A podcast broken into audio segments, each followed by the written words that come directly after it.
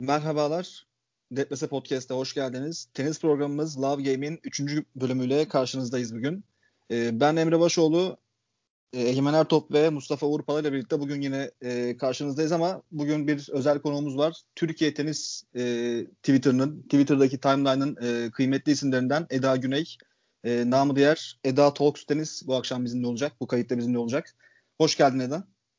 Hoş bulduk arkadaşlar. Çok mutluyum. Nazik davetiniz için de çok teşekkür ederim.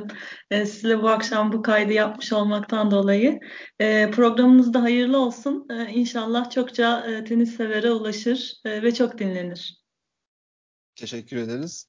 Bugün ilk bölümümüzde biraz fazla erkekler tenisi konuştuğumuz için tüm programı bugün kadınlar tenisine ayırmayı planlıyoruz.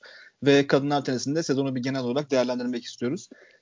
İsterseniz Avustralya Açık'taki Grand Slam'le, sezon açılışındaki Grand Slam'le ve oradan başlayarak Grand Slam şampiyonları üzerinden bir büyük turnuvaları konuşarak girelim istiyorum ben. Eda, senden ilk olarak Avustralya Açık'taki genel olarak görüşlerin, turnuva sırasındaki yangın felaketiyle birlikte oyuncuların gösterdiği tavırlar, duyarlı yaklaşımlar, birazcık buradan alarak turnuvanın şampiyonuna doğru ilerleyen bir akış istersen sağlayalım. Senle başlayalım.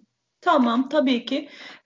Şimdi tabii Avustralya Açık hani sezonun başındaki ilk Grand Slam ve aslında hani herkesin, yani daha doğrusu mesela benim en sevdiğim Grand Slam'lardan bir tanesi. Aslında oyuncuların da hani çünkü mesela Avustralya'nın turnuva direktörü Craig Tiley çok sevilen, oyuncuları çok rahat ettiren bir direktör. Dolayısıyla çok böyle yaz olması sebebiyle de tabii başka bir yarım kürede. Dolayısıyla hani herkesin böyle hevesle beklediği. Ancak tabii bu yıl 2020 çok böyle orada da iyi başlamadı ve çok ciddi hani hatırlayın tabii biz pandemiden dolayı şu an hani çok başka bir süreç yaşadığımız için unuttuk belki ama dinleyiciler de hatırlayacaktır.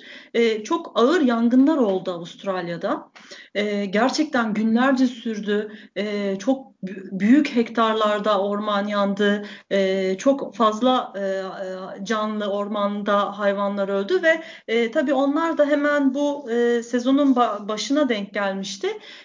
Bir Rally for Relief adı altında, yani bu orman yangınlarıyla hem bu ilk cevap veren itfaiyeciler olsun, hem evlerini kaybeden insanlar, hem tekrar o tabii doğanın kendine gelebilmesi için bir Avustralya Açık'ın hemen o öncesinde gösteri maçları düzenlenmişti. Ve orada işte katılan bütün aslında sezon başı olmasıyla da şöyle bir aslında bir yandan da iyi bir tarafı var. Çok fresh bir başlangıç yapıyorsunuz. Gerçekten eğer sezonu çok sakatlıkla kapatıp da böyle hani ağır bir sakatlık süreciniz yoksa neredeyse bütün seri başlarının zaten geldiği, katıldığı bir turnuva oluyor Avustralya Açık. O yönden de aslında bütün o ilk 10 oyuncularının çoğunu izlediğimiz bir yer. Dolayısıyla öyle bir Rally for Relief etkinlikleriyle başlamıştı. Hatta bu Avustralya'nın asi çocuğu Nick Kyrgios'un falan çok ciddi şekilde tabii o da bir Avustralyalı olduğu için çabaları olmuştu. Yani Naomi Osaka'dan Serena Williams'a, bütün erkekler tarafında Roger Federer'e, Novak Djokovic'e kadar bütün herkesin hani katıldığı, yardım topladığı bir dönemi birkaç günü izledik. Sonrasında işte turnuva başladı ve turnuvada aslında hani uzun uzun o bütün süreçlerini konuşmayalım ama yarı finale gelindiği vakit biliyorsunuz yani şu anda da dünya bir numarası kadınlarda ve Avustralyalı Ash Barty genç bir Amerikalıyla oynadı yarı finalde kendi ülkesinde ve Sofia Kenin'le karşılaştı. Sofia Kenin'e mağlup oldu. Hani bu aslında yani Avustralyalılar açısından bir hani hayal kırıklığı yaratmıştı. Yarı finalin diğer tarafında Simona Halep Garbiñe Muguruza ile oynadı ve Muguruza çok şaşırttı. Çünkü onun da gene dinleyiciler bilecekler, hatırlayacaklardır. O kazandığı 2 Grand Slam sonrası bir form düşüklüğü vardı. Ve bu Kenin ve Muguruza finalde karşılaştılar ve bizim WTA'de 22 yaşında yeni bir nur topu gibi bir şampiyonumuz daha oldu. Biraz Kenin üzerinde duralım isterseniz şampiyonumuz hakkında. Kenin dinleyeceklerimiz hatırlayacaklardır dinleyenlerimiz. 2019 yılının WTA turunun en iyi çıkış yapan oyuncusu. Arada bir popstar gibi bir ödül almıştı. Gerçekten çok havalı bir ödül aldı. Roland Garros'ta başlayan çıkışı. Evet, Roland Garros'ta Serena Williams'ı eleyerek dikkatleri üzerine çekti. Fakat sert zeminde 38 maç kazandı. Bu maçların arasında baktığınızda dünya bu turun en iyi oyuncuları olarak gösterilebilecek Ash Barty ve Naomi Osaka gibi oyuncular da vardı. 4 turnuva kazandı. Gerçekten çok değerliydi. Kenin'in çıktı. Kenin zaten 2019 yılının sonunda buraları aslında yavaş yavaş buraları zorlayabileceğini sinyallerini vermişti ama yine tabii Avustralya Açık'taki hem çıktığı tenis seviyesi hem de bu çok değerli oyuncular arasında özellikle yarı finalde ev sahibi desteğini de almış. Turun bir numarası konumuna gelmiş. Ash Barty karşısında da gerçekten çok değerli bir performans gösterdi. Final maçında Muguruza karşısında ilk seti kaybetti. İkinci setin başında servisini kırdırmak üzereyken geri dönüp 40-0'dan geri dönüp yani setlerde oyunlar 2-2 ve 0-40 gerideyken 6-2 aldığı oyun ve final setine götürdü. Final setinde kazandı ve turnuva kazandı. Yalnız Kenin Amerikalı diyoruz. Evet, aynı biraz aslında Sharapova'ya şöyle benzetebiliriz. Kenin de Rus asıllı Sharapova gibi. Ama tüm tenis kültürünü ve oyun kültürünü Amerika'da almış bir oyuncu. 22 yaşında yani çok iyi bir sert kort oyuncusu olacağını göstermekle beraber bir sene önce benchçi çimde yendi.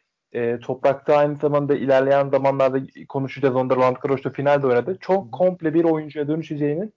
Abi ben burada şöyle bir araya girip sizin bir konuda fikrinizi almak istiyorum. Şimdi Kenin hani daha genç 22 yaşında bir oyuncu hani senin tanımında hani popstar seçilmiş bir oyuncu ama aslında baktığımız zaman işte zamanında Muguruza'nın yaptığı çıkış gibi ve beklenti gibi işte Osaka'dan olan beklenti ve onun yaptığı çıkış gibi çok böyle gümbür gümbür gelen bir isim sanki değildi ama bir anda böyle senin bahsettiğin bu 2019'daki bir anda böyle bir çıkışıyla beraber Kenin diye de birisi varmış gibi bir sanki algı yarattı. Sanki diğer yıldız isimlerden biraz farklı bir çıkışı olduğu gibi geliyor bana. Evet. Ben bu konuda ne düşünüyorsunuz? Muguruza mesela hani biraz daha belli etmişti kendisinin gelişini ama Kenin'in gerçekten bir anda 1,5 yıl içerisinde müthiş muazzam bir seviyesini yükseltti. Abi bence çok özür diliyorum Uğur, araya girdim. Ya bence zaten bu özellikle WTA'da çok erken yaşlarda ön plana çıkmak sanki kariyerin geri kalanı açısından pek de faydalı olmuyormuş gibi geliyor bana tenisçilere. Mesela İlk aklıma gelen isim Ostapenko oldu abi. Hani o şeyi kaldırma çünkü hani tenisteki ATP tarafındaki rekabet ettiğiniz kişi sayısı sanki bana biraz daha azmış gibi. Hani o sürekli sonunda bölüm sonu canavarlarına ulaşıyorsunuz. O 3 büyük dediğimiz. Sanki evet. WTA'da biraz daha hani böyle Serena'nın da biraz geriye çekilmesiyle birlikte bir tek isimli veya işte birkaç isimli bir baş olmadığı için çok fazla şey oluyor. Hani her gelene de direkt şey olduğunda mesela diyelim bir turnuvada iyi bir performans gösterdi. İşte mesela Yastremska oldu, Sabalenka oldu. Çok erken yaşlarda parlayan isimleri biraz daha böyle hani sanki biraz daha arkadan gelmek biraz daha faydalı oluyormuş gibi geliyor bana o bütün basın baskısını falan kaldırmamak adına. Aslında şu andaki performansını... Ben araya girebilir miyim? Tabii. Evet. Tabii. Yani şimdi aslında orada dediğiniz doğru. Sofia Kenin'de şöyle bir şey var. Biraz o arka planda kaldı.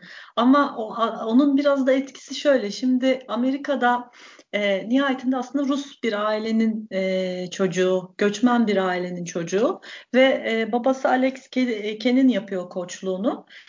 Şimdi biraz aslında Sofia'nın bu hani geçmişine bir background'una çok kısacık bir aslında girmek isterim dinleyenlerin de kafasında şekillensin diye.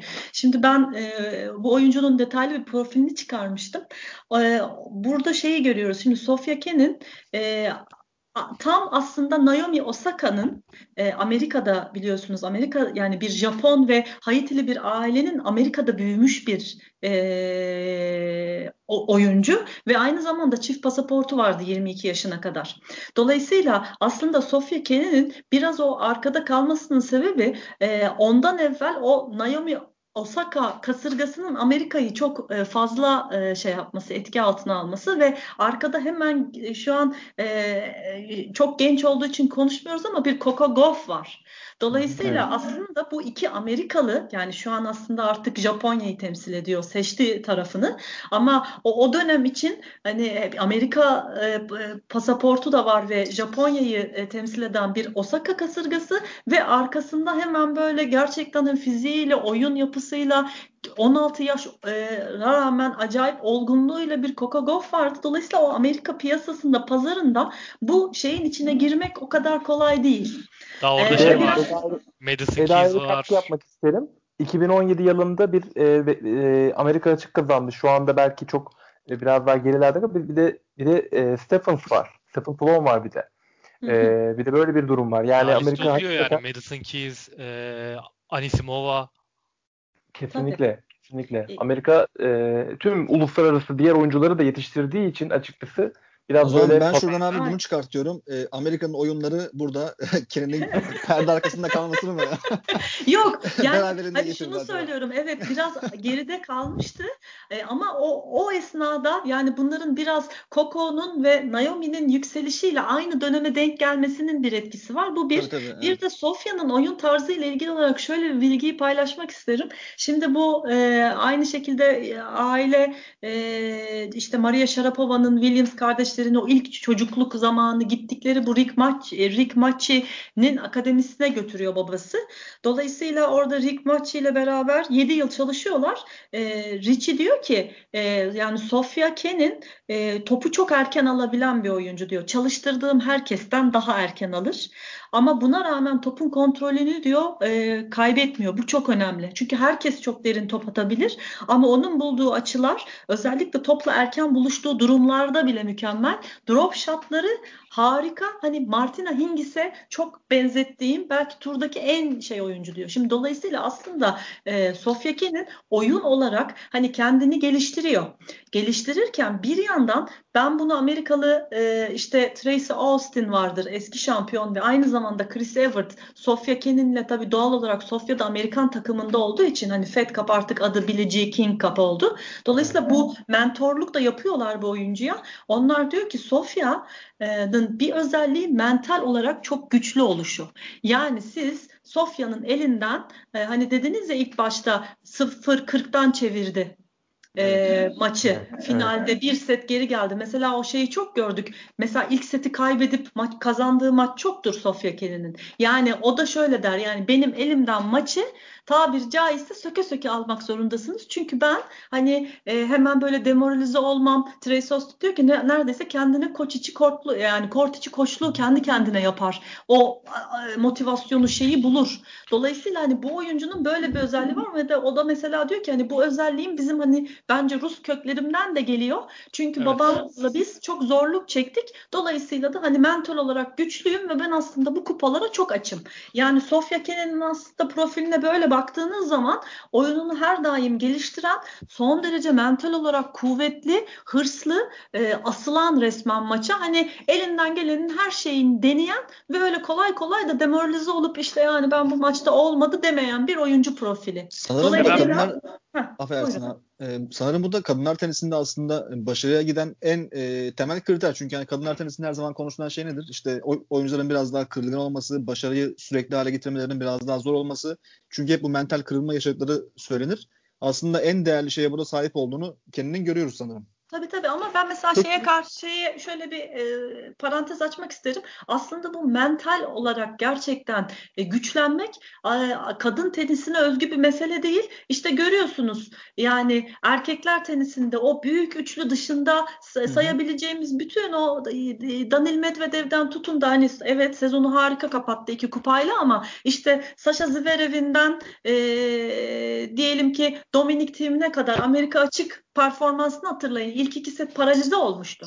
Dolayısıyla yani bu mental olarak güçlenmek aslında çok konuşulmayan ama oyuncuların kadın erkek fark etmez son derece ihtiyaçları olan ve aslında onları belli bir seviyede zirveye taşıyan şey. Çünkü bu seviyedeki oyuncular yani elit İlk 5, ilk 10, ilk 20 aslında oyun stili, tarzı, daha doğrusu seviyesi olarak birbirlerinden böyle çok uçta değiller. Yani istatistiksel olarak da baksanız, kusura bakmayın hani yaptım ki hemen bitiriyorum bir cümleyle.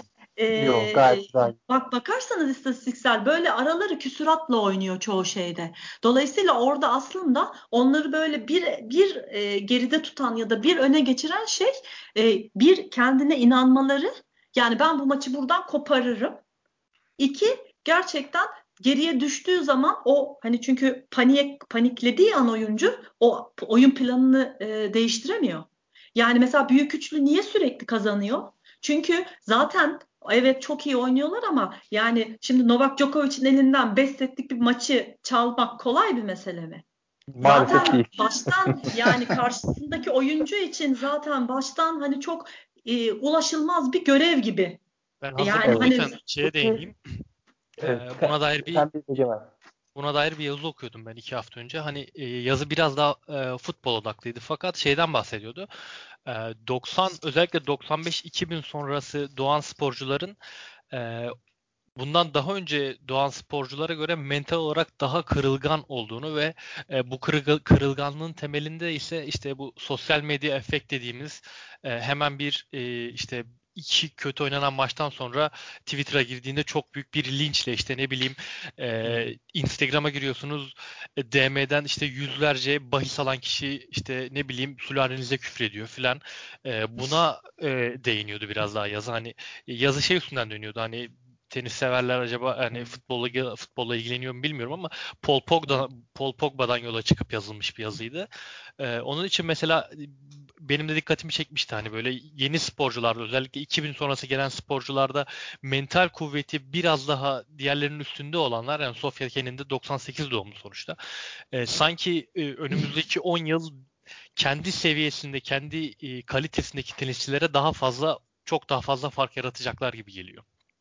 Evet. Peki son bir şey eklemek istiyorum. Kenin'in oyun tarzı olarak gelecekte mesela bir de söyleyelim hem genç oyuncular için.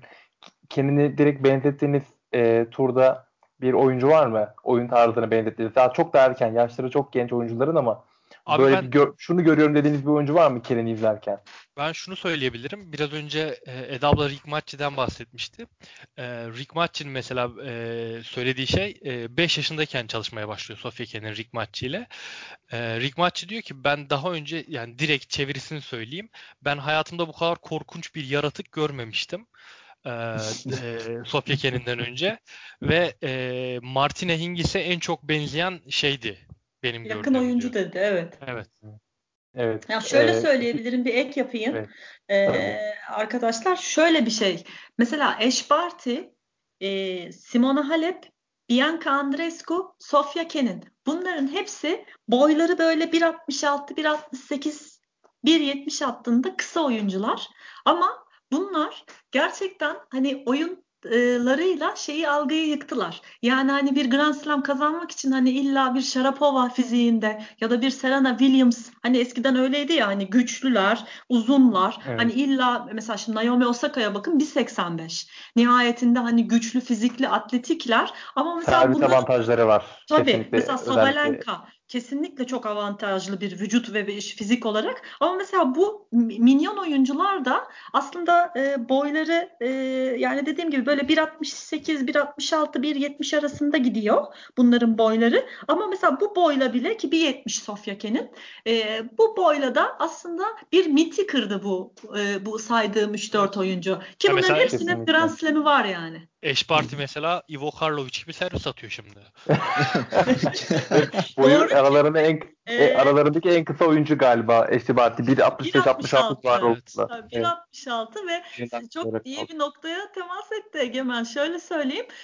Servis yüzdesi servis oyunlarını kazanma yüzdesi Ash Barty'nin %81. Yani düş bir yani düşünün. Tenisinde gördüğümüz rakamlar yani. Bu kesinlikle aynı. Dolayısıyla yani öyle hani illa çok uzun atletik olmak gerekmiyor. Nokta atışı servis yani topu düşürdüğünüz yer ondan daha ziyade önemli. Oyunun dinamikleri değişmeye başladı gerçekten. Buradan da isterseniz diğer şiramıza geçelim. Şöyle yapalım, hani buradan sonra da zaten hani pandemiyle baş başa kaldık bir anda, işte spor nereye gidecek, oynanacak mı falan derken işte diğer Grand Slam'e bir geçiş süreci oldu. Burada da aslında tenis gibi hani planlamanın, hazırlık döneminin, biraz da odaklanmanın çok üst seviyede olması gerektiği bir sporda aslında oyuncuların nasıl etkileneceği, performanslarının nasıl devam edeceği biraz soru işaretiydi. O soru işaretleri içerisinde ikinci slam'imize girdik. Yine ben tekrardan Eda'ya burada sözü vererek giriş yapmak istiyorum. Tamam. Şöyle yani gerçekten pandemi özellikle tenisi çok vurdu. Şöyle vurdu çünkü tenis yani Grand Slam düzeyinde zaten hani dünyanın en uluslararası organizasyonu. Şöyle düşünün, dünyanın her yerinden oyuncu geliyor.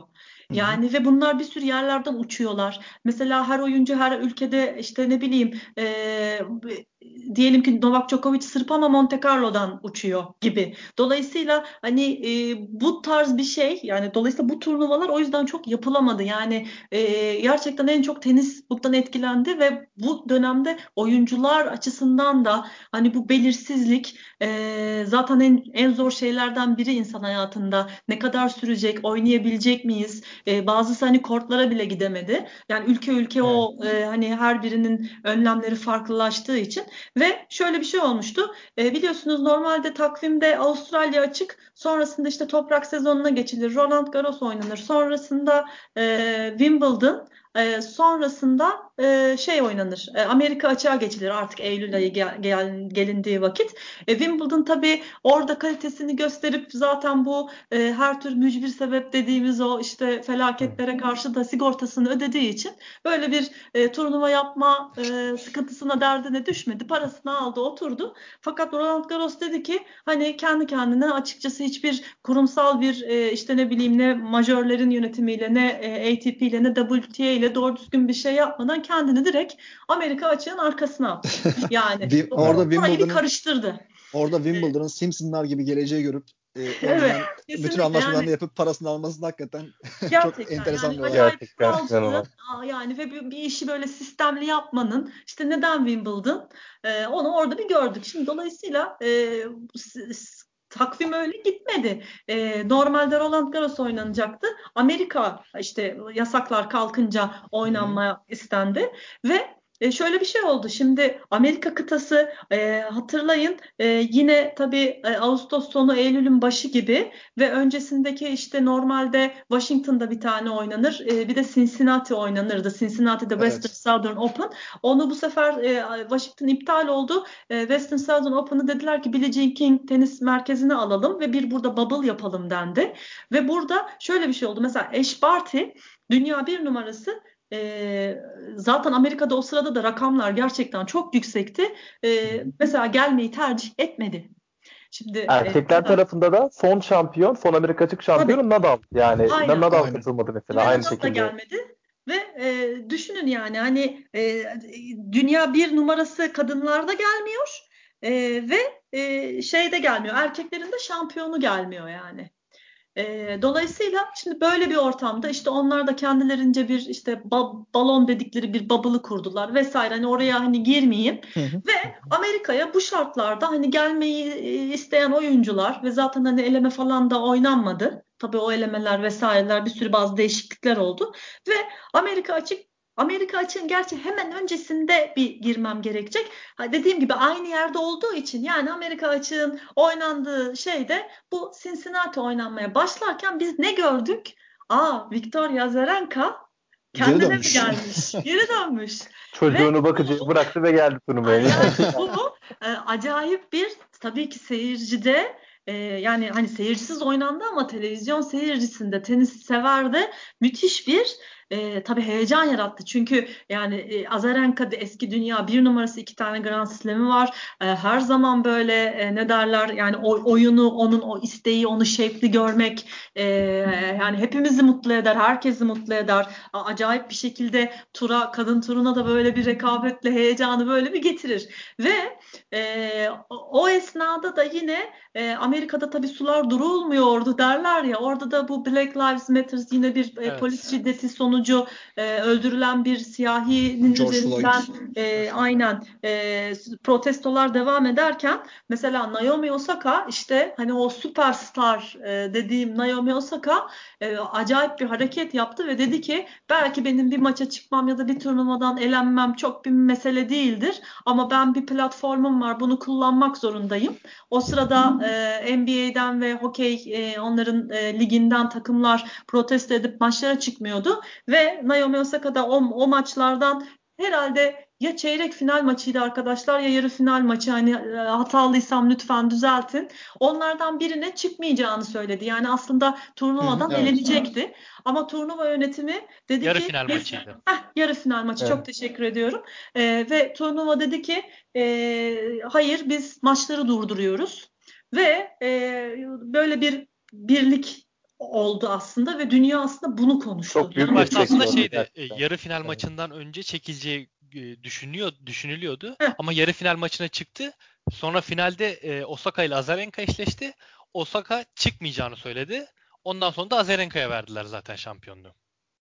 Evet, bu şeyde finaldeki şeysi daha ziyade sakatlığından dolayı finalde oynayamadı. Evet. Yani evet. Orada öyle oldu ama yani Naomi Osaka'nın o hani yarı finalde o bir gün o bir maçlar durdu, herkes bunu konuştu ya, bu kadar bireysel bir sporda yaptığı şu hareket, hani Naomi Osaka'yı ayrıca konuşuruz ama müthiş bir hareket. Yani herkesin, her baba yiğidin gerçekten, hani baba yiğit demeyeyim, cinsiyetçi bir laf kullanmayayım, gerçekten ne derler hani büyük bir öncü, bir vizyon sahibi, lider bir sporcu örneği. Evet, gerçekten LeBron James'in sergilediği o lider tavrı, NBA'de o herkesi kitleleri arkasına sürükleyen lider sporcu figürünü ki aslında kadınlarda belki Serena'dan beklenirken bir anda o rolü bir baktık ki çok üzerinde olgunluğa sahip olan Osaka'dan gördük. Kesinlikle. Ya şöyle girebilir miyim araya?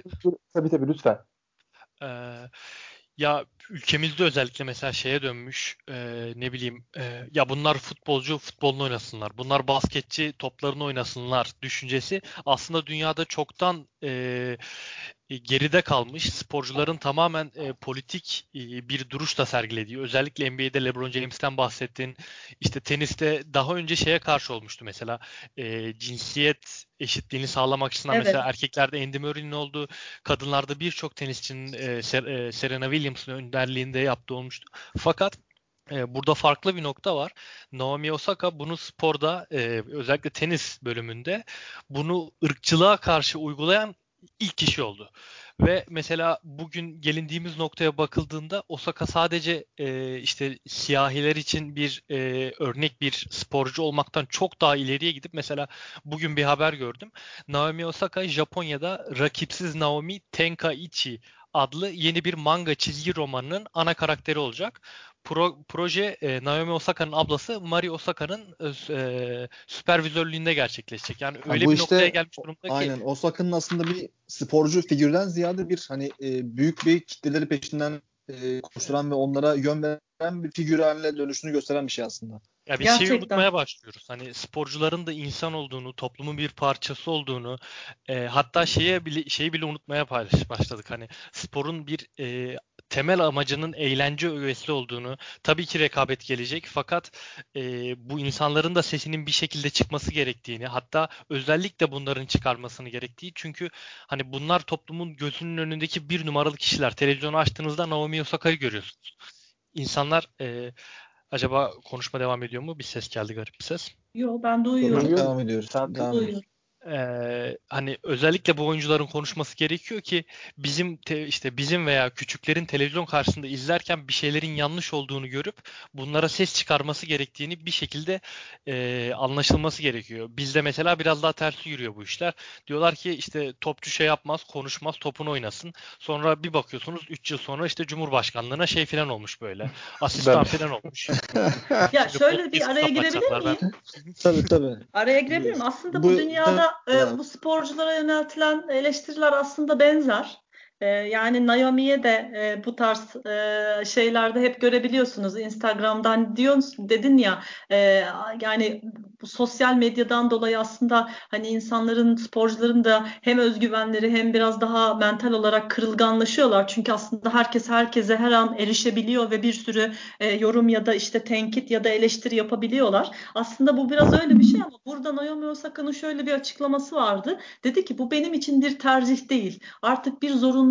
Ama orada çok büyük karakter koyduğu bir gerçek yani hani bu o yüzden de aslında tam vizyoner, lider, gerçekten gelecek nesil, yani future is now dedikleri aslında gelecek nesil değil de artık şimdiki neslin en büyük temsilcisi benim için Naomi Osaka. Ben burada Eda'yı şöyle destekleyen bir şekilde araya girmek istiyorum. Yani mesela şimdi Osaka'nın mesela Amerika açığı kazanırken tüm maçlarını Bagel'le 6-1'lerle, 6-2'lerle vesaire kazandığını düşünelim ve 10 sene kendimizi ileriye atalım, 20 sene kendimizi öteye atalım. Bir de şu andaki kazanma şekli, her maça bir ırkçılıktan dolayı şiddet görmüş, öldürülmüş insanın maskesini takarak çıkması vesaire, böyle politik bir tavır sergilemesi ve insanları biraz da bir şeylerden haberdar etmesi, burada böyle bir şey var, birlik olmamız lazım diye bir tavır sergilemesi. Şimdi bir de kendimizi bu açıdan bir 20 sene öteye atalım mesela. Hangi şampiyonluk daha değerli ve daha nasıl diyeyim, hatırlanabilir ve kıymetli olacak dediğimizde aslında cevap çok açık gibi geliyor bana. Evet. Abi orada şöyle bir nokta var. Hani bundan 20 sene sonra baktığımızda, 15 sonra baktığımızda belki Naomi Osaka'nın 24 tane Grand Slam şampiyonluğu olmayabilir ama 24 sene sonra Naomi Osaka'nın etkileriyle tenise başlamamız birçok siyahi sporcu, birçok Japon sporcu göreceğiz arkasında. Evet, ki bence bu bir insanın ulaşabileceği en yüksek seviyelerden biridir. Yani bugün mesela çok özür dileyerek konuyu biraz değiştiriyorum ama hani mesela geçen hafta biraz da hani kariyeri ve yaptıkları sorgulanabilecek şeyler bırakmış olan Maradona bile arkasına baktığımızda bir kıtanın tamamının sevgisiyle ölmüş durumda. Osaka'nın ki çok düzgün bir karakter gibi görünüyor şu ana kadar yaptıklarıyla falan, yapabileceği özellikle kadın tenisinde hani gerçekten çok büyük saygı hak ediyor. O zaman şimdi Amerika turunun diğer ayağına biraz odaklanalım istiyorum ben, Azarenka'ya. Biraz da onun özelinde konuşalım istiyorum. Ya bir anda aslında çocuğu olduktan sonra, anne olduktan sonra aslında kariyerine fiili olarak bitmese bile bitmiş gözüyle bakılan bir oyuncuydu. Geri dönüşlerinde çok aradığını bulamadı vesaire. Ama bu sene içine baktığımızda birkaç size rakam da vereyim. O şekilde size pası vereyim ben. 18 galibiyet aldı sezon boyunca. Cincinnati'de şampiyon oldu. Amerika açıkta finalist oldu. Finalisti zaten Fiyar'ın bir ayındaki isimdi. 40 küsür sıra birden atlayarak tekrar dünya sıralamasında 13. sıraya kadar yükseldi. Büyük bir sıçrama yaptı orada da. Yine burada Eda ile başlamak istiyorum ben. Hani böyle bir geri dönüşü mesela bekliyor muydun? Yoksa sen de biraz daha aslında artık kariyerini ne zaman noktalayacak diye bakan kesimde miydin? Ve seni nasıl etkiledi bu Azarenka'nın geri dönüşü? Bir anda tekrardan 2011, 12, 13 dönemlerine geri dönmesi. Şimdi tabii Azarenka'da şöyle bir şey oldu. Yani belki dinleyenler çok detayı bilmiyor olabilirler. Şimdi 2016'nın aralığında doğum yapmıştı. Hı hı. Zaten Azarenka'nın aslında şöyle bir sıkıntısı oldu. Şimdi doğum yaptıktan sonra çok ciddi şekilde kas kaybı sebebiyle, yani vücutta o kas bir arkadaşlara hormonal kilo hı hı. vesaire şundan bundan doğumdan sonra o kas tabii gidiveriyor ve tekrar onu vücudu o kaslandırmak zaman alıyor ve aynı zamanda bu tabii kas kaybı sebebiyle vuruşlardaki o spin azalıyor, zayıf alıyor. Bu rakipler açısından işleri kolaylaştıran bir şeye dönüşüyor. Bir de tabii velayet davasıyla uğraşıp 2017-2018'in tamamını çocuğunun velayeti sebebiyle de mahkemenin yasaklamasıyla hani Avrupa'da turnuva bile oynamaya çıkamadığı için dolayısıyla hani mental olarak da oyun olarak da hani 2 sene çok zorlu bir şey geçirdi. 2019'da hani yavaş yavaş biraz daha oyununu kurgulamaya başlıyor. Ritim bulmaya çalıştı ama 2019'da hani neredeyse 2020'de 1 sene bu şeyi kazandığında maç kazanmamıştı. Öyle bir durumdaydı ve zaten şöyle bir açıklama yapmıştı. Bu Cincinnati zamanı kupayı kazandıktan sonra verdiği demet şu. Yani bu pandemi zamanı demiş ki ben kendime, kariyerime son bir şans vereyim. Bir bakayım. Eda ablanın sesi kesildi sanki. Yok, geliyor mu sesin? Şu an duyuyorum. Ben yok, duyuyorum şu an. Ben koptum. Orayı bir daha alabilir miyiz Eda abla? Sanırım şey gelmedi. Yani Cincinnati kazandıktan sonra yani gerçi orada maç yapmadı. Çünkü Naomi'nin sakatlığı vardı ama kupayla ilgili olarak hem de bu hani nihayetinde bir yükselişe geçti. Amerika'da da final oynadı. Bu acayip büyük bir başarı. Şöyle söyledi. Dedi ki ben bu aslında en önemli yaptığım şey bakış açımı değiştirmem oldu dedi. Ve bu süreçte artık ben tenis oynamaktan zevk almaya odaklandım. Üzerimdeki baskıyı biraz bu azalttı ve kendisine şöyle söylemiş pandemi başladığı zaman ya bu bittiğinde pandemi kendime bir şans daha vereyim kariyerim açısından. Bir öyle bakayım hani ancak bitiyorsa öyle bitsin diye başlamış ve bu mental olarak bu üstündeki bu baskının gitmesi, tenisten bu oynamaktan zevk almaya başlaması ve hep de şöyle söylüyor 1 numara olduğum zaman diyor dünyada kendimi çok yenilmez görüyordum. Bu kendimi yenilmez görmem benim bir sürü bir şeyi atlamama sebep olmakla beraber acayip bir baskı yapmıştı ama sonrası düşüş oradan kalkış çok zordu. Dolayısıyla artık hani olgunlaştım, kafa yapımı bakış açımı değiştirdim ve kendime böyle bir şans verdim ve işler benim için artık yolunda gidiyor diye bir açıklama yaptı. Dolayısıyla Azarenka bence çok iyi bir sezon geçirdi. Çok güzel sinyaller verdi. Ben açıkçası bir tenis sever olarak da çok heyecanlandım. 2021'de inşallah bu pandemi yani yasaklamaları vesaire olmasın. Yani şu an Avustralya Açık nasıl başlayacak bilmiyorum ama iyi bir başlangıçla ben kendisinden açıkçası çok şey bekliyorum diyeyim ve sözü size vereyim. O zaman ben burada şöyle bir pas vereceğim abi. Azarenka'nın bu sene yendiği kafa isimlerden biraz bahsetmek istiyorum. Osaka, Sabalenka, Serena Williams, Elise Mertens, Iga Świątek, Sofia Kenin, Venus Williams. Hani hakikaten geçtiğimiz 2019'da ve 2018'de hani bu isimleri bir sene içerisinde hepsini yenecek deseydik herhangi birisi bana mesela deseydi ben çok da kale almadan tamam kardeşim deyip geçerdim diye düşünüyorum yani. Kesinlikle Emre'ciğim. Yanlış hatırlamıyorsam Sofya Kenin'i çift bagelle yendiğinde gerçekten yani evet. Beklediğim enteresan bir maç olmuştu. Benim bu galibiyetlerin hepsi birbirinden değerli. Finalde de bence harika mücadele etti Osaka'ya karşı. İlk seti de aldı. 2. setin başında da hani açıkçası servis kırdı. Maçı alacakmış gibi bir hava aslında çiziyordu ama Osaka gerçekten çok önemli, değerli bir geri dönüş yapmıştı. Burada 2012 ve 2013 yıllarında kendisinin ve Serena'yla şöyle bir şey var. Biliyorsun Serena 2010'lu yıllardan sonra özellikle WTA'yı çok ciddi domine etti. 2010-2016 yılları arasında gerçekten hemen hemen her Şilam'ın net favorisiydi. Zaten Şilam sayısını 23'e kadar çıkardı. Çok değerli başarılar elde etti ve bu süre zarfında rakipler arasındaki en zorlandığı oyuncu hep Azarenka oldu. Azarenka her zaman Serena'ya karşı en büyük direnci gösteren, ona en ters gelen oyuncuydu.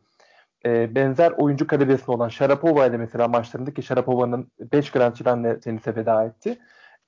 Hani hep Serena'nın karşısında çok zor durumlara düştüğünü gördük. Gerçekten çok onur kırıcı istatistiklerle Sharapova Serena'ya karşı kariyerini kapatmak durumunda kaldı. Serena'nın Azarenka 2012-2013 finallerinde, Amerika Açık finallerinde Serena'ya kaybetmişti. Burada o iki finalin rövanşı tam gibi olmaz ama gerçekten yine Serena'nın öyle ya da böyle ev sahibi olduğu bir turnuvada yarı finalinde ona karşı geri gelip kazanması çok değerliydi. Bir de son olarak Azarenka'nın geri dönüşü çok değerli tenis için. Umarım böyle devam eder çünkü çok büyük renk kattı. Çok değerli bir, çok fazla taraftarı olan bir oyuncu. Evet. Ayrıca bir de Jennifer Brady çok değerli bir çıkış yaptı ve ilk defa bir Şilan'da yarı final oynadı. Ona da bir selam çakalım. Umarım onu da yine buralarda görmek isteriz. O zaman Jennifer Brady konuşması üzere ben sözü Egemen'e veriyorum. bu podcast'te Jennifer Brady konuşmayalım diye. Evet abi sen neyse. Ya ben şeye değinmek istiyorum. Bence hani Azarenka'nın bence en iyi seviyesini hiçbir zaman görmedik ve göremeyeceğiz de. 2012'de buna çok yaklaşmıştı. Fakat daha sonrasında sakatlıklar olsun, daha sonra hamilelik olsun, hiçbir zaman o istediğimiz, yani görebileceğimiz seviyeye ulaşamadı. Bence Azarenka bu Sharapova'yı koymaya çalıştığımız yerin bir numaralı şeyiydi bence, adayıydı bana göre. Kariyerini biraz şeye benzetiyorum Emre, katılır mısın bilmiyorum da. Arjantin sevgisiyle de birlikte Juan Martín del Potro'ya benzetiyorum. Hani böyle hep o dünya 1-2 numarasına aday bir şekilde geldi. Fakat daha sonrasında sakatlık arkası sakatlık. Sonra işte Azarenka tarafında hamilelik. Hani iki oyuncuyu da izleyememek hep bana şey vermiştir. Böyle bir fazlasıyla acı vermiştir. Bundan sonra yani bence, da bence... Evet, dur abi devam et. Ben bölmeyeyim. Sonra geleceğim. Bundan oraya. Sonra da bence oraya hiçbir zaman gelemeyecek o beklediğimiz seviyeye. Fakat buralarda izlemek çok güzel. Çok seviyorum ben Azarenka'yı kişisel olarak. Şeyden bahsediyoruz orada. Hani yine biraz önce Osaka'nın toplumsal etkisinden falan bahsettik. Azarenka Belarus'un son muhtemelen 25-30 yılda çıkardığı en büyük sporcu. 2013'te şeylerde falan vardı. Posta pullarında falan Belarus'ta Azarenka'nın resimleri vardı yani. Böyle bir sporcudan bahsediyoruz. Ben Cumhurbaşkanlığı adaylara koyması yönünde bir kamuoyu baskısı olduğunu hatırlıyorum Azarenka'yla ilgili. İnanılmaz sevilen sporcu Belarus'ta. Dünyanın en ünlü Belarus'u muhtemelen. Emre bir şey diyorlar. Kusura bakma. Ben de hani senin yaptığın benzetme aslında baktığında şimdi Del Potro'yla ne alaka falan belki denilebilir ilk bakışta ama dediğin gibi hani ulaşabilecekleri en üst seviye mesela Del Potro'nun da belki de çıkabileceği en üst seviye sağlıklı olsaydı belki de büyük üçünün arasına girmek belki de büyük üçlüyü bozmak olacaktı ama öyle bir tenis izleyemedik asla Del Potro'dan. Ben de aynı şekilde sana kesinlikle katılıyorum. Azarenka yani belki de hani hakikaten Sharapova'nın konumlandığı yerde işte hem bir güzel bir kadın olması, hem atıyorum çok üst düzey bir sporcu olması, evet, hem de bu iki birleşimin getirdiği bir insanları etkileme gücü olmasıyla hakikaten çok daha farklı bir etki yaratabilirdi. Keşke öyle olsaydı ama bence de hani bundan sonra da keşke o seviyeye çıksaydı diyeceğimiz seviyeye hakikaten ulaşamayabilir ama işte o seviyede çok apayrı bir şey bize izletebilirdi yani. Bir şey yapıyordu abi. Prime'ında filan şeyle çıkıyordu sahaya. Ojelerini Arjantin bayrağı tarafı şeklinde yapıp çıkıyordu. Ondan bir şey yaptı. Hatırlatma yaptı bana. Buradan geçelim Emre'cim. Aynen buradan. O zaman bir de topraktaki Grand Slam şampiyonumuza geçelim istiyorum ben. Sanırım aralarındaki en beklenmedik, en kimsenin tahmin etmediği şampiyonluk oldu Iga Świątek'in şampiyonluğu. Katılmıyorum. Ne demek katılmıyorum ya? Burada milliyetçiliğim azdı benim falan. Buyur kardeşim sen evet Polonya'dan itiraz ettin şu anda. Yerinden bildiriyorsun. Neden katılmıyorsun? Abi neden katılmıyorum? Çünkü hani şöyle tabii ki bu sürpriz bir şampiyonluk. Fakat Iga Świątek hani yaklaşık tenisi çok yakından takip eden bizim gibi insanlar için 2-3 yıldır hani bağıra bağıra gelen bir oyuncuydu. Özellikle toprakta inanılmaz bir oyuncu olduğunu zaten biliyorduk. Karakteri de çok düzgün bir oyuncu. Buradan Eda abla teknik analizini yapsın sonra ben biraz daha buradaki toplumsal önemli şey ben Eda'ya şöyle bir pas vermek istiyorum. Hani Świątek'in şöyle bir hani sen de bahsettin ya aslında tenisi birazcık izleyenler için aslında gelen bir oyuncuydu. Zaten farkındalıkların. Ya şöyle 2016'da dünya 841 numarası olarak başlamış Pro Tour'daki kariyerine. İşte sonrasında işte ilk 500'e girmiş. Bir anda kendini 2018'de ilk 200'e atmış. 2019'da artık ilk 50'nin içerisine girmiş ve 2017'de bu şampiyonlukla beraber top 20'ye girmiş bir oyuncu oldu. Ya yani şöyle 2018'de ITF ben aslında şuradan bağlamak istiyorum. Mesela ITF seviyesinde sadece turnuva oynamıştı 2018'de. Wimbledon tamam. Junior şampiyonu 2018'de. Junior. Aynen abi. Aynen evet. Junior şampiyonu. Ya yani şöyle bir anda aslında yükseliş devam ederken ITF'ler vesaire derken işte bir anda 2019'da 2018'in sonları ve 2019'da WTA turnuvası oynamaya başlıyor ve sürekli üstüne koyarak adım adım gelip hani daha 19 yaşındayken bir Roland Garros şampiyonluğu toprakta Yani hakikaten etkileyici bir şampiyonluktu. Buradan da bu şekilde Eda'ya pas atmış olayım. Tamam. Yani şöyle evet. Yani aslında Iga Świątek'in hani maçlarını izlediğimiz zaman bir cevheri izlediğimizin farkına varıyoruz. Yani mesela erkeklerde Yannick Sinner'i izlediğimde de aynı şey oluyor. Yani mesela ben onları birbirine benzetiyorum. Mesela Yannick Sinner'i de erkek tarafında izlediğim zaman o da 19 yaşında şu an. Oradan da çok bence büyük bir oyuncu çıkacak, şampiyon çıkacak. Ben onu görüyorum. Iga'da da onu daha önceki bir maçında gördüm ama Iga'da şöyle bir sıçrama var. Şimdi evet Iga'nın gördük muhteşem bir maç oynadı bir kere. Öncelikle hani Simona Halep maçı turnuvada geçen sene ki Simona Halep şampiyon olmuştu. Yani topraktaki çok sağlam muhteşem oynayan ve ben bayılıyorum Simona'ya bir hani belki şey olarak tenis sever olarak. En komple toprak oyuncusu. Toprak kabul ediliyor. Yani 2018 Roland Garros şampiyonu Simona Halep ve onunla geçen sene oynadığı maçta bir oyun alabilmişti Iga Świątek. Yani şimdi Iga'nın geldiği bir yol var ama burada 2020'de Simona'yı acayip yendi. 6-1 gibi mi ne yendi arkadaşlar? Yalan olmasın evet 6-1 ile yendi ve Simona Halep o maçta kötü oynamadı. Yani hani böyle bir maçı bırakmadı, kötü oynamadı. Şöyle bir şey yaptı Iga Świątek. Yani zaten çok varyasyonlu bir oyuncu. Teknik açıdan baktığınız zaman. Mesela fileye gelebilen, bundan korkmayan bir oyuncu. File önü oyunu iyi, komple. Acayip bir kort geometrisi biliyor. Yani vurduğu, bulduğu açılar. Bir ön sezi, yani bir sezgisi var topun nereye gideceğine dair. Bir oyun zekası var. Hemen bir ara bilgi vereyim Eda abla. Bir toprak kort oyuncusuna göre de mesela fiziği de bayağı iri bir oyuncu. 1.76 boyu var mesela. Tabii. Doğru. Uzun da bir oyuncu. Yani hani mesela işte Simona onun yanında 1.68. Öyle bir karşılaştırma yapabiliriz. Dolayısıyla hani varyasyonlu iyi forehand, çeşitli bir oyunu var. Ama şimdi bir sürü öyle aslında iyi oyuncu var. Ama siz bir majörde bu kadar hani geçip sürpriz olmasının sebebi şu. Mental olarak bu 2 haftayı nasıl atlattın bu pandemi koşullarında? Yani bence orada asıl konuşulması gereken nokta bu. Evet iyi oynuyordu. Fakat bu 1 haftalık bir turnuva değil. 2 haftalık bir maraton ve senin bu yolda oynadığın oyun şeylere bak. Ve kolay bir final maçı geçirmedi. Kenin yani aslında skor bazında o kadar gözükmüyor ama Kenin de finalde son derece böyle dirençliydi, öyle çabuk bırakmadı yani. Zorladı. Fakat işte Świątek de çözüm bulma becerisi var. Neden? Çünkü paniklemiyor. Neden? Çünkü mental olarak çok dayanıklı ve bunu şöyle açıkladı. Ben bir spor psikoloğuna ihtiyaç olacağını düşündüm. Kendi akıl etmiş bunu ve onunla çalışmaya başladım ve bunun bende çok etkisi var. Yani burada aslında hem yeni nesillere de yeni oynayan insanlar için de izleyen insanlar açısından da bence çok önemli bir şeyi işaret ediyor. Mental olarak güçlenmek oyunu kurgulamak açısından da önemli. Çünkü panikleyen oyuncu oyun planını değiştiremiyor. Yanlış giden şeyi çözemiyor. Ama daha sakin kalırsanız, oyununuz da iyiyse gerçekten bir duvar olabiliyorsunuz. Iga Świątek bunu yapmayı başardı ve maç sonu heyecanına, daha doğrusu şeyini hatırlıyor musunuz, yüzündeki ifadeyi? Öyle çok böyle acayip bir havalara falan da sıçramadı yani. Tam Polonyalı ya.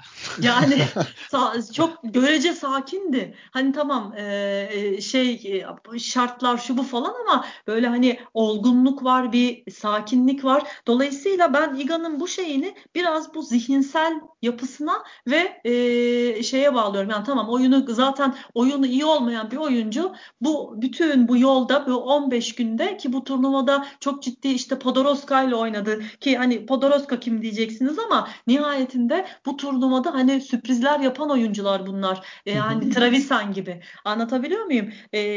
Dolayısıyla hani bütün bu 15 günde bence kat ettiği şey inanılmaz ve bunun çok büyük bir kısmı da bu şeyi koruyabilmesi.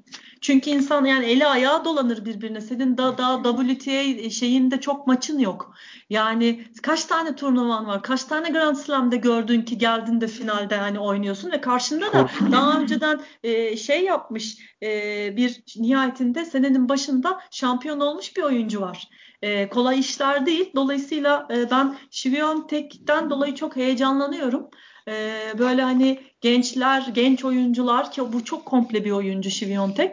Dolayısıyla beni heyecanlandırıyor 2021 için. Böyle söyleyeyim. Size bırakayım. Beni en son hani Ostapenko bu kadar hani heyecanlandırmıştı ama işte mesela Ostapenko az önce senin bahsettiğin işte bu mental dayanıklılık, kırılmama.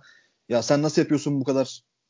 Sen kendini nasıl bu kadar odaklayabiliyorsun, nasıl bu kadar sağlam durabiliyorsun dediğimiz şeyleri sen başaramayıp bu beklentileri aslında karşılayamadı. Evet. Świątek hakikaten o açıdan Ostapenko'nun bence bir adım önünde gözüküyor şu anda. Yetenek tarafından bir aşağı kalır yanı yok. Aynı zamanda böyle bir artısı da var. Ben Egemen'e şimdi bir pas atmak istiyorum. Tamam. Önce Uğur girsin abi. Uğur girsin, ben kapatayım. Tamam, evet. Uğur girsin, tamamdır. Ben şunu merak ediyorum. Acaba tarihte bir önceki sene o turnuvanın junior basında turnuvayı kazanıp da öbür sene esas ana tabloda kazanan var mı acaba? Yani 2019'da junior şampiyonu oldu Roland Garros'u. Şampiyon 2020'de yani ana tablonun şampiyon tamamlaması bence inanılmaz bir şey. Gerçekten böyle hani söylerken insan biz bunu tanık olduk ama ben tanık olabileceğine böyle bir şey asla ihtimal vermezdim. Uğurcuğum bu soruyu bana dün sorsaydın moderatör olarak araştırıp cevabını sana verirdim ama. Şu an bombayı bırakıyorsun. O zaman bunu haftaya bırakalım. Bombayı bıraktın yani. Gerçekten şimdi aklıma geldi. Çünkü hani tekrar etmesi ve yakalaması çok zor bir başarı gibi geliyor. Şöyle bir şey söylemek aklıma istiyorum. Geldi. Belki Nadal filan olabilir yani. Ne kadar hakikaten bakmak lazım. Ya gerçekten bakmak lazım. Benim de hiç fikrim yok arkadaşlar. Hakikaten bunu lütfen bu aslında şeyler genelde tam... Lütfen yorumlara bırakın falan diye böyle. Genelde böyle inanılmaz istatistikleri tutarlar ama işte kızımız Amerikalı değil. O yüzden belki istatistik tutulması olabilir. Şöyle o zaman ben son olarak Egemen'e sen bütün Egemen'e de pas verelim bununla alakalı. Şöyle bir şey söylemek istiyorum. Oyun tarzında genelde mesela Kenin'in Świątek'e göre farkı. Onu ben biraz daha reaktif bir oyun tarzı benimseyen, daha çok rakibinin oyununu bozarak yani erkekler tenisinin açıkçası Djokovic ve Murray'in daha çok yaptığı şekilde bir oyun tarzını görüyorum. Świątek'te bunun bir adım daha fazlası var. Yani evet. Rally'de o savunmadan hücuma geçerken evet Rally'de bir yerde oyun kızıştığında rakibini artık sinirlenip yorup rakibinin o artık zor bir winner vuruş deneyip onun avantajıyla puan almaktan ziyade genelde Świątek'in inanılmaz cross court forehandlerini ve çapraz backhandleri gerçekten çok etkileyiciydi. Yani ben bu yaşta bunu yapabiliyor olması bu seviyede beni çok etkiledi. Sanki birçok oyuncu çıkış yaptı. Kadınlar tenisinde iniş çıkış oyuncuların çok alışığız buna yani. Muguruza'da işte biliyoruz iki şilemden sonra çok uzun süre performans veremedi. Kerber, Kvitova yine çok başarılı şilemler kazandıktan sonra çok istikrarsız performans sergilediler. Fakat sanki Sesim geliyor mu benim şu anda? Evet geliyor. Alıyorum ben sesini. Uğur son iki cümleni tekrar alabilir miyim abi? Şöyle söyleyeyim. Kadınlar tenisinde oyuncuların istatistiklerinin çok, oyuncuların performanslarının çok gelgitli olduğunu görüyoruz. Şilem kazandıktan sonra tekrar edemiyorlar başarılarında belki. Özellikle bir şilem kazanmak tabii oyuncunun kariyerinde çok önemli. Oradan sonra yeniden aynı motivasyonu sağlamak kolay olamayabiliyor ama sanki Kenin'i bu affedersiniz Świątek'i Kenin de aynı şekilde bu iki oyuncuyu diğerlerinden farklı olarak uzun süreler buralarda görecek gibiyiz. 2019 yılında Amerika Açık şampiyon olan Andreescu'yu ve bu sene bu turnuvalara katılamadı pandemi nedeniyle. Umarım kendisini de ben bu sınıfa koyuyorum. Gerçekten bize çok heyecan verici bir nesil yakaladık gibi sanki WTA'de nihayet. Abi kesinlikle. Abi Egemen ben sana şöyle pas atmak istiyorum. Şimdi Eda risk almadı. Iga diye telaffuz etti. Uğur Świątek gibi enteresan bir telaffuzda bulundu. Ben sana gerçek bir Polonya'da yaşayan bir insan olarak bu ismin asıl telaffuzunu alıp sonrasında hakkındaki düşüncelerini öğrenmek istiyorum senden. Abi ismi Iga Świątek. şeklinde okunuyor. İkinci bir W olan biraz daha F'ye yakın Świątek. Koçun ismi de yanlış hatırlamıyorsam evet. Piotr Sieśputowski. Eyvallah olsun. Hiç, evet. Bunu hiç denetleme katmayalım abi. Evet. Abi ben şeyden girmek istiyorum aslında. Eda ablanın değindiği bu 2 haftalık mental durumdan değinmek istiyorum Świątek'e dair. Polonyalılar yani Lech halkı burada sporcularına inanılmaz saygı gösteren ve inanılmaz sahip çıkan bir toplum. Hani muhabbet vardı ya, no matter what. Yani ne olursa olsun sporcuların arkasına duruyorlar. Tabii ki hani Iga Świątek burada Lewandowski kadar konuşulmuyor. Fakat hani bizde muhabbeti vardır ya, birisi finale çıkar, finalde çıktığında bile fanatiği açtığında en önde bir transfer haberi olur, bir derbi muhabbeti olur. Polonya'da Iga Świątek çeyrek finale çıktığından şampiyon olduğu her güne kadar burada ana manşet olarak haberlerde çıkmaya başladı. Bence bu mental gücünün arkasında de geliyor. Yani herhangi bir toplum baskısı, herhangi bir Polonya'nın ondan Coco Gauff'un Amerika'nın Coco Gauff'tan beklediği Sofia Kenin'den beklediği şeyi Polonya'da Iga Świątek'e karşı öyle bir şey yok. Hani bizim çok iyi bir tenisçimiz var. Biz bunu izlemeyi seviyoruz. Umarız başarılı olur. Başarılı olursa da çok mutlu oluruz, kutlarız gibi bir durum söz konusu. Onun için çok da temiz bir karakter abi.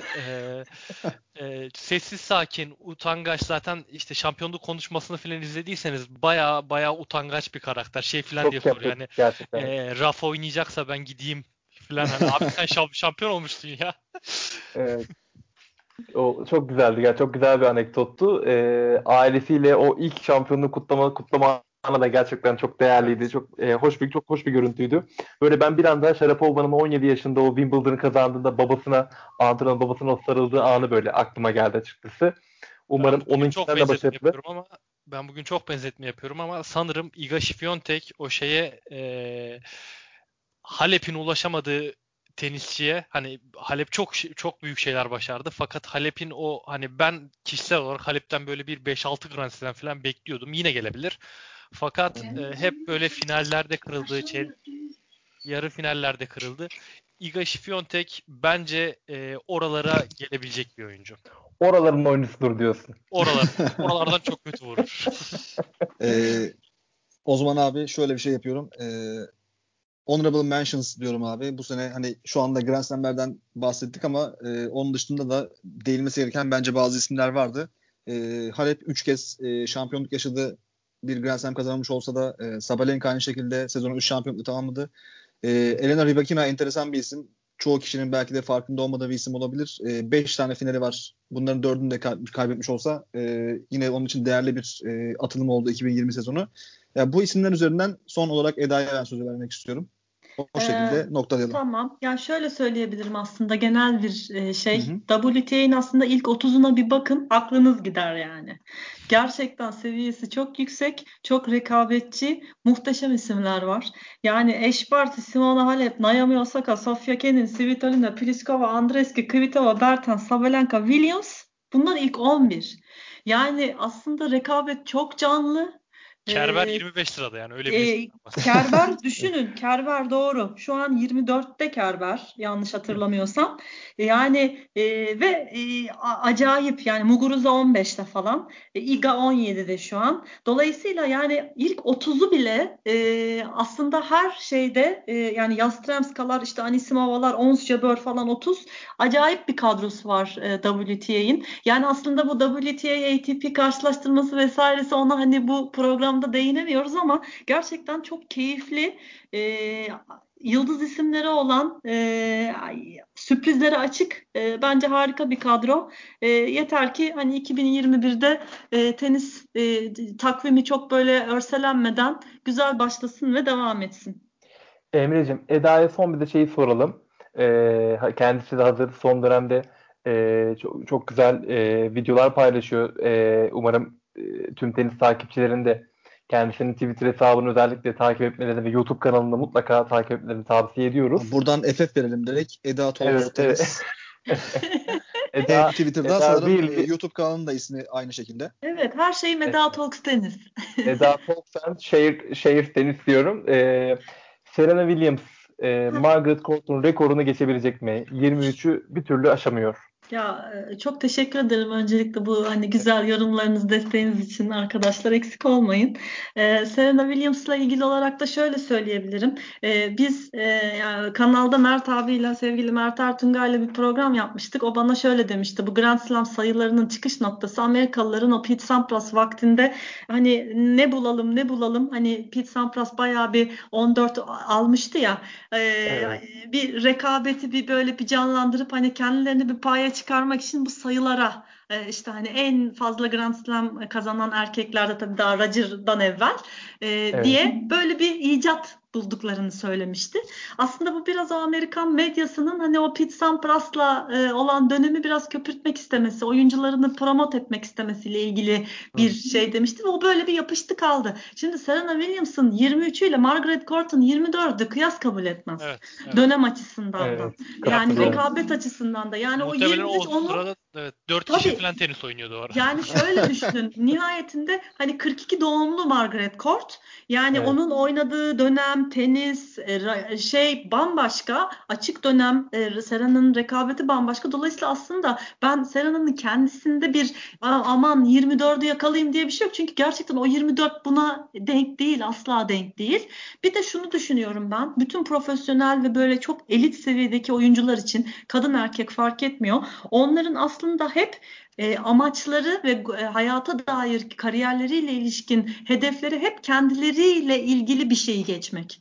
Yani Serena Williams kendi kızına diyor ya, benim devam etme sebebim olimpiya, benim kazandığımı görsün, benimle gurur duysun, başarılarımı görsün. Hani kazanmak istiyorsa aslında Margaret Court'u geçmek istediği için değil, kendi çocuğu onu görsün ve onunla gurur duysun diye. Dolayısıyla hani hep aslında hedefleri kendilerine yönelik.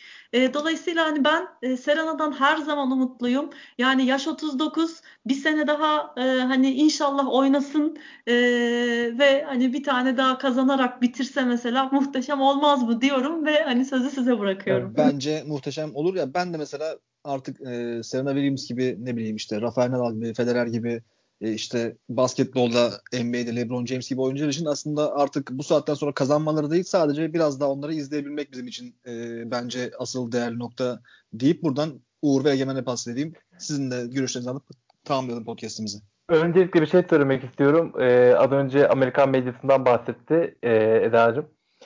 Şöyle söyleyeyim, bence de hani Amerikan medyasının enteresan istatistiklere önem verme durumu var ama yine de umarım bir gün Egemen'in onların tenisteki en büyük erkek sporcuları olan Agassi ve Sampras'la ilgili görüşlerini umarım öğrenmezler. Yani gerçekten kendilerini çünkü iyi oyuncu olarak tanımlıyor. Yani soruyorsunuz, iyi tenis oyuncu olarak tanımlıyor kendilerini.